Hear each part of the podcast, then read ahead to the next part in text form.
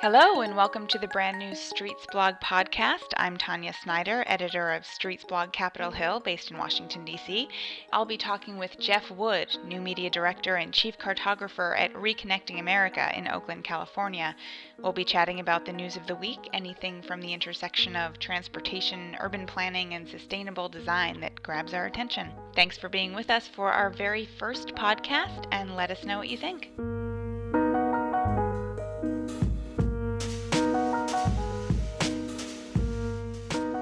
Hey, Jeff. Hey, Tanya, how's it going? Good. How was your Halloween?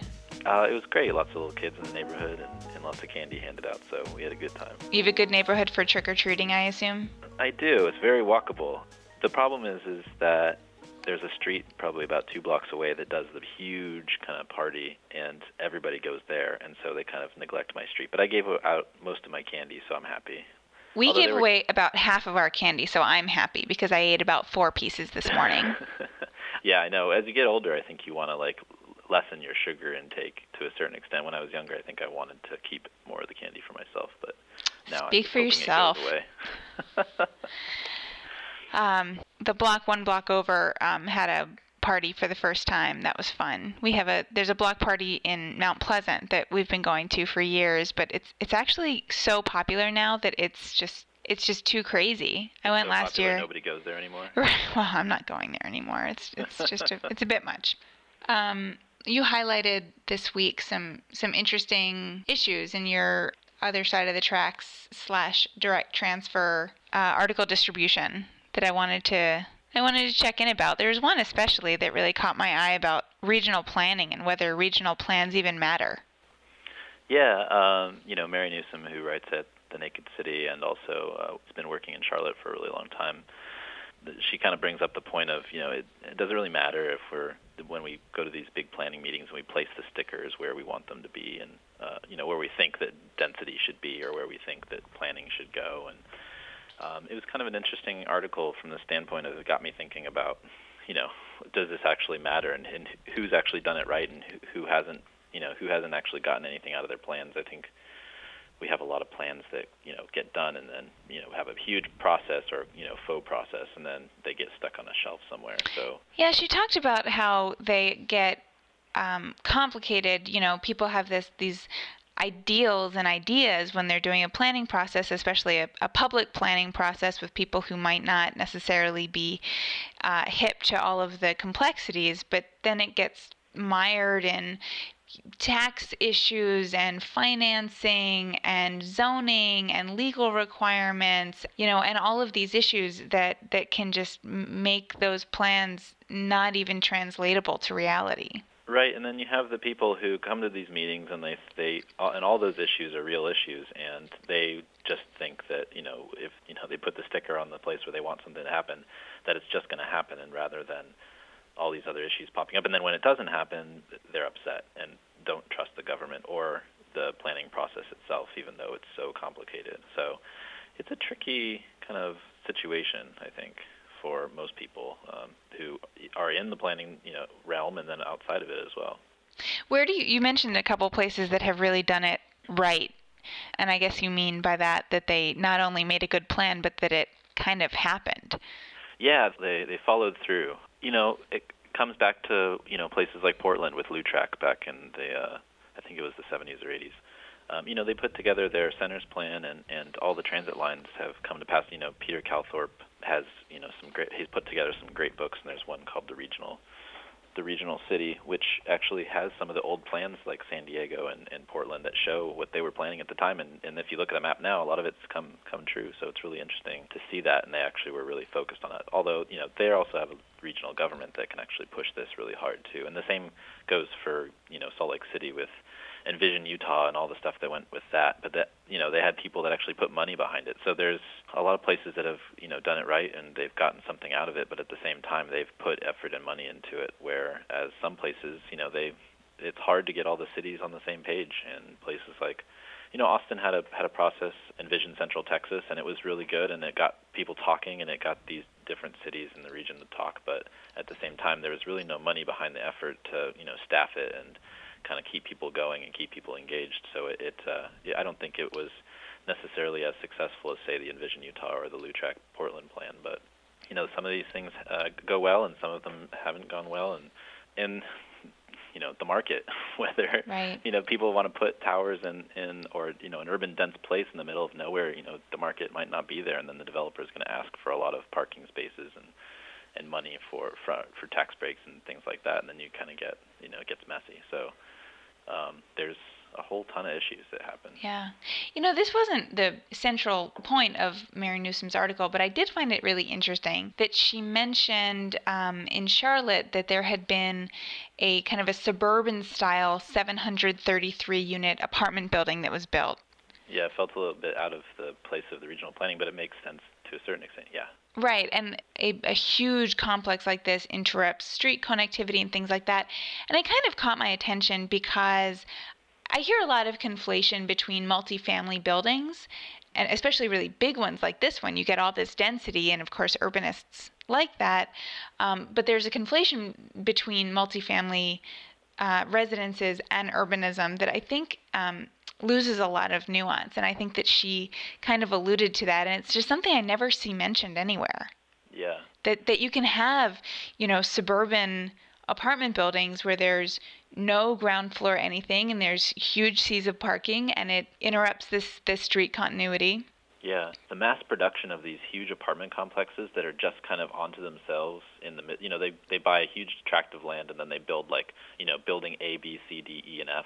Right. And then they're all at weird angles, eh, you know, because they want they don't want them to be like blocky or be looking at each other like it's a an Eastern European style. Exactly. Block. But they but they have an opportunity to actually, you know, somebody has an opportunity to make a basic plan for these big behemoths that, you know, go in that, you know, the developers are going to build them, but how do you build them to where they're like, you know, going to fit into a larger walkable urban context? There might not be mixed use now, but at some point in the future, maybe there's space on the corner of if you build a grid, there's space on the corner for, you know, a corner store or something in the future where you can build it, but you don't have to build it right away. But that design issue, especially when I, you know, when I lived in Texas, there was just so many like apartment complexes like that where there's like six buildings. I mean, did you ever come across that? Sure, absolutely. Yeah, my aunt lives in one in uh, in a fairly walkable neighborhood in uh, outside of Philadelphia.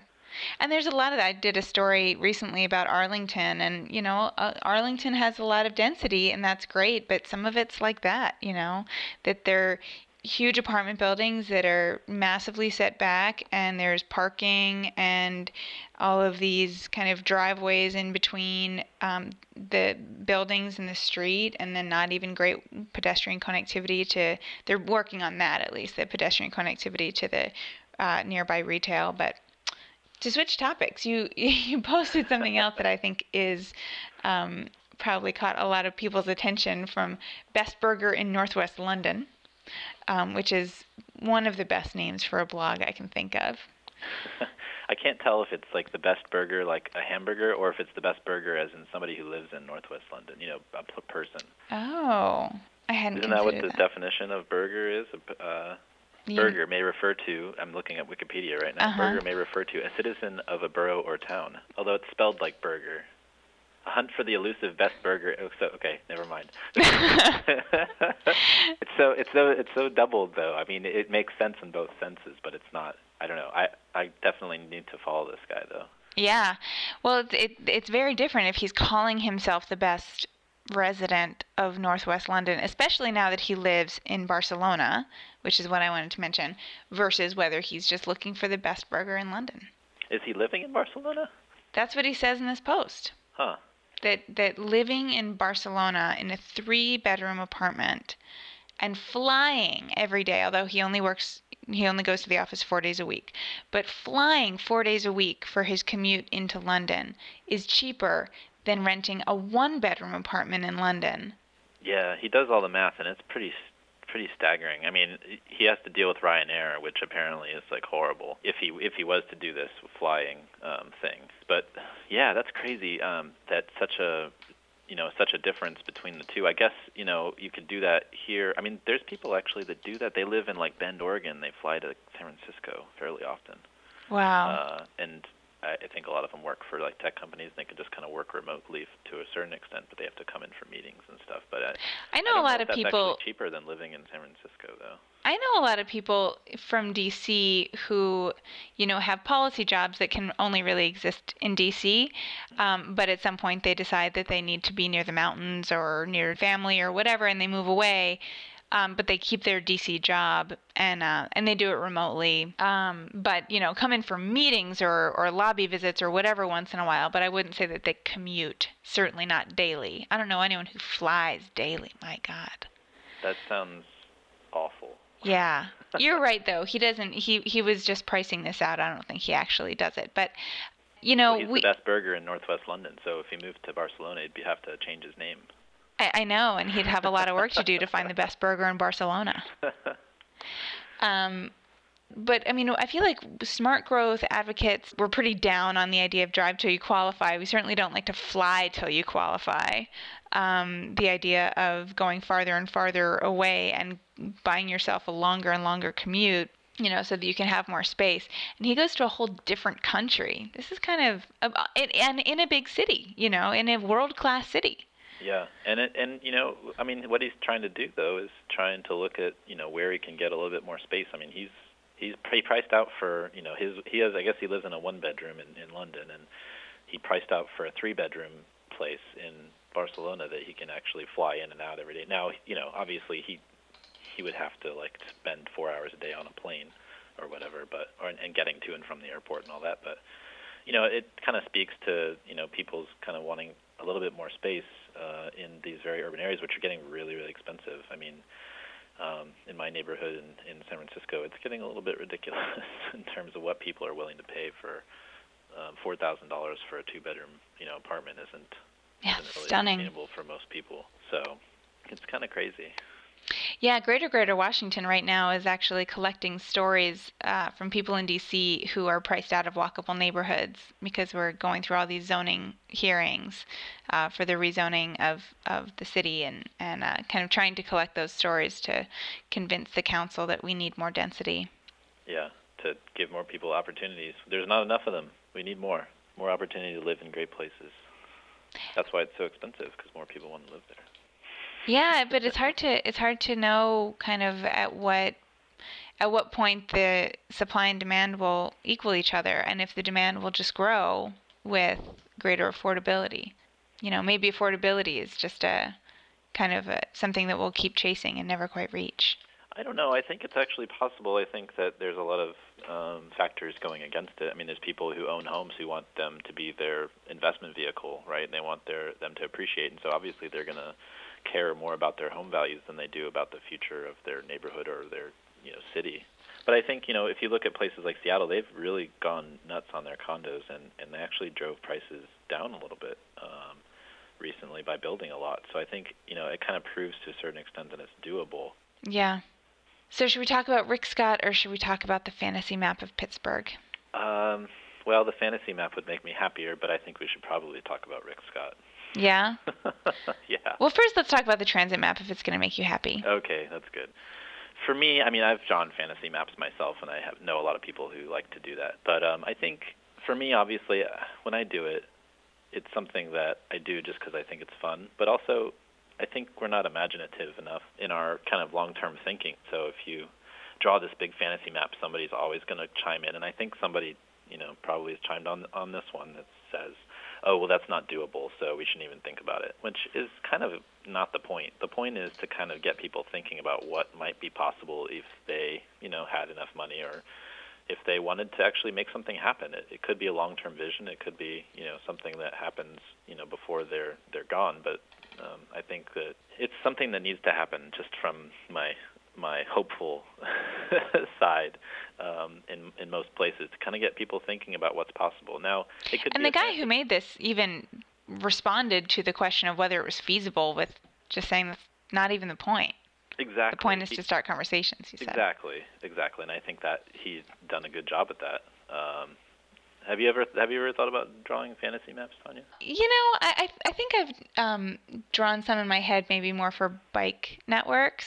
No, we'll see that. You know, fantasy maps can be in any. You know, but it can be bus networks, bikes. Sure. Um, you're you know, job title is chief cartographer, and mine never has been and never will be. So not exactly, but but I certainly, um, after enough time in my city, have have my own ideas of where things should go. What's your number one route that you would have done in a second if you could if you could have it? Massachusetts Avenue needs a bike lane, needs a protected bike lane. Before we had good bike infrastructure, I mean, now instead of taking Massachusetts Avenue, you can from Northwest to Capitol Hill say, you know, you can do the L instead of the diagonal, but you can be on bike lanes the whole way. You can take 15th Street to to Pennsylvania, and that's, you know, you're on some of the city's best bike infrastructure. But Massachusetts Avenue, I, I did that bike ride for years and took my life into my hands every day for years and felt like felt like I was doing something great for my city by riding a bike instead of driving a car and this was what my city was giving back to me was danger and fear and and discomfort. So Mike Lydon um, always says that there's you know I guess three different types of riders. What what what type of writer are you? Are you the kind of the, the confident writer, or are you the the timid writer, or or con- concerned but interested? Concerned. yeah, yeah. There's there's three kinds. I can't remember the names of them right now, but. Um, I thought there were four. Uh, oh, I'm sorry. Interested but concerned. Strong and fearless, enthused and confident, in- interested but concerned, and no way, no how. Uh-huh. I'm enthused and confident um, but there are definitely a lot of things that that uh, erode my confidence. Yeah. You know, I get a lot less confident riding bikes I'm not used to. Oh, like um, like bike share. Well, not so much bike. Bike share is kind of the lowest common denominator. Although I don't love it. I don't love riding. I like riding my bike, or bikes very much like my bike. Um, you know, I'm used to hybrids and road bikes kind of freak me out, like just yeah. the different posture and a, such a lighter bike and sitting in a different way. Um, I'm so short that most bikes are too big for me, so I'm usually not sort of bent over the handlebars anyway. Right. Are you scared of the power that you'd create if you were on a faster bike? You know, maybe.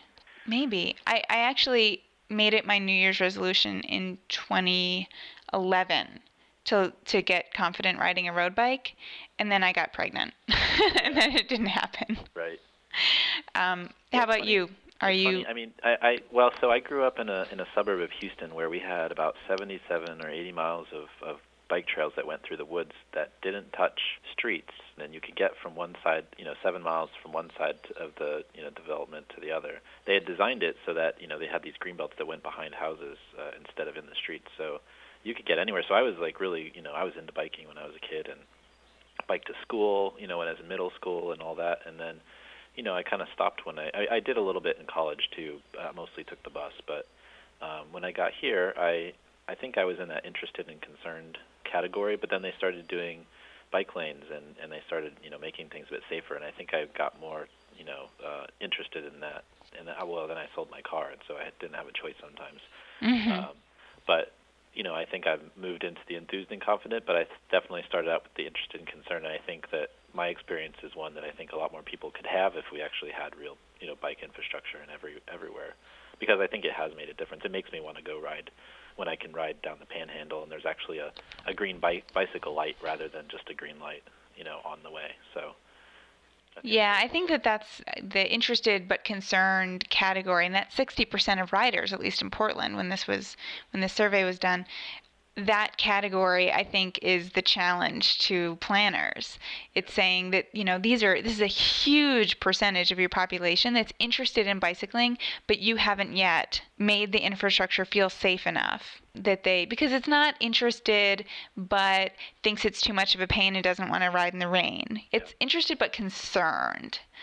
You know, there are places, in Portland certainly is one of them, that is, you know, on the forefront of addressing those concerns, but still, there are a lot of people. I think there are probably a lot of people also who just don't trust their own ability to kind of stay upright on a bike. They haven't done it for long enough or, that, or at all. Um, so some of the concern might just be kind of their own confidence riding. Right. I know a couple of people like that. Yeah. Where they learn to ride with a little bit later on in life, and so they're not as don't feel as comfortable with it. I learned to ride in college. Yeah. See. Yeah, no, and I'm So and good now. yeah, the, from the very first summer that someone lent me a bike and said, "Here, learn to ride it. It's pathetic you don't know how to ride a bike." and then that summer I rode that bike that she lent me 8 miles every day to work. They just threw you in the deep end, huh? They did. It's true. but I'm so glad she did. I'm grateful to her. Okay, Rick Scott. Okay. So we didn't cover this on Streetsblog because my my feeling was it's it's hearsay. It's kind of he said she said. I'll wait and and hear if there's confirmation. But this this former state senator Paula Dockery is saying that Governor Rick Scott just days before he he sent the uh, high-speed rail money back to the federal government, promised her he was going to keep it, and promised her that he was going to sink the Sunrail plan, and then he decided to to go forward with that. So he did really the opposite of what he told her just days before that he was going to do. Um, you know, we don't know if that's true. This is one person saying it years later, but assuming it's true, what do you think happened there? Oh, I think he got a lot of pressure from the Tea Partiers and the and the other governors. They said you have to stand with us, and and in the in the article it says he basically didn't want to let Obama win, which I don't know what winning means. But that's Uh, Paula Dockery saying that that's what she thinks it was. Yeah, I know, but I th- I feel like at the time, I, I don't know, you know, I don't know if you can place yourself at that kind of point in time when this actually happened, but Mhm. it, there was a lot of animosity between the R's and D's. Not like there isn't all the time, but Right. I was going to say, oh, I, I can't even remember what that would feel like. I mean, obviously it's it's a lot all the time, and and but but at the same time, this was kind. Of, This is a big deal. I mean, there's a you know there's a I think Wendell Cox even wrote him a report saying like you should not have this and it's going to be horrible and you know And that report has come in for a lot of criticism as well. well all of the all of their reports come in for lots of criticism. Well, but but the fact that that that a, a governor making a real policy decision about transportation infrastructure that already had money behind it, and that was going to help real people, that that a, an important yes or no decision on that was based on poor data and poor research. yeah, but it happens all the time. I mean, we make Yes. decisions like that for stuff we like too. And so I think he actually believed, you know, what he was doing. Uh, You know, something switched in his mind, and he and he sent it back. And Ray LaHood wasn't very happy, but um, he did it. Now, I guess he's not a very popular politician in Florida, so people are going to you're coming out with the axes. I think this is kind of one of those things in politics that happens is when when you're strong, people are just going to sit back and keep what they got they got on you in their pockets, and then when when you get weak, they come out with the axes. And and if you're you know if you're half, halfway chopped down on a tree, you're gonna get the whole the whole business. Like Rob Ford. Yeah, like this is a really good time. Anybody who has anything on Rob Ford, you know what? The consequences are low. Right, exactly. Because once you find the the mayor with you know smoking crack video, uh, then you know. And like sneaking out of his mom's house. Jeez.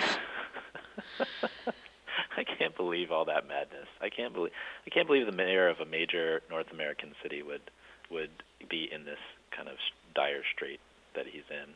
Well, I live in Washington D.C. and our mayors have been in very, very, very similar dire straits. I guess I guess so. I hadn't thought about that. Yeah. So you know, for us, it's it's sort of par for the course. It's kind of the way we roll. But yeah, you know, Toronto, they expect better. Well, I think they deserve better. Most cities do. Jeff, it was great to talk to you. It was great to chat with you as well, and I hope we get to do this uh, every week. That sounds great. Yeah, Uh, should we have a better sign off? Um, probably, but happy trails. Oh, that's nice. All right. Happy trails, Jeff. happy trails, Tanya.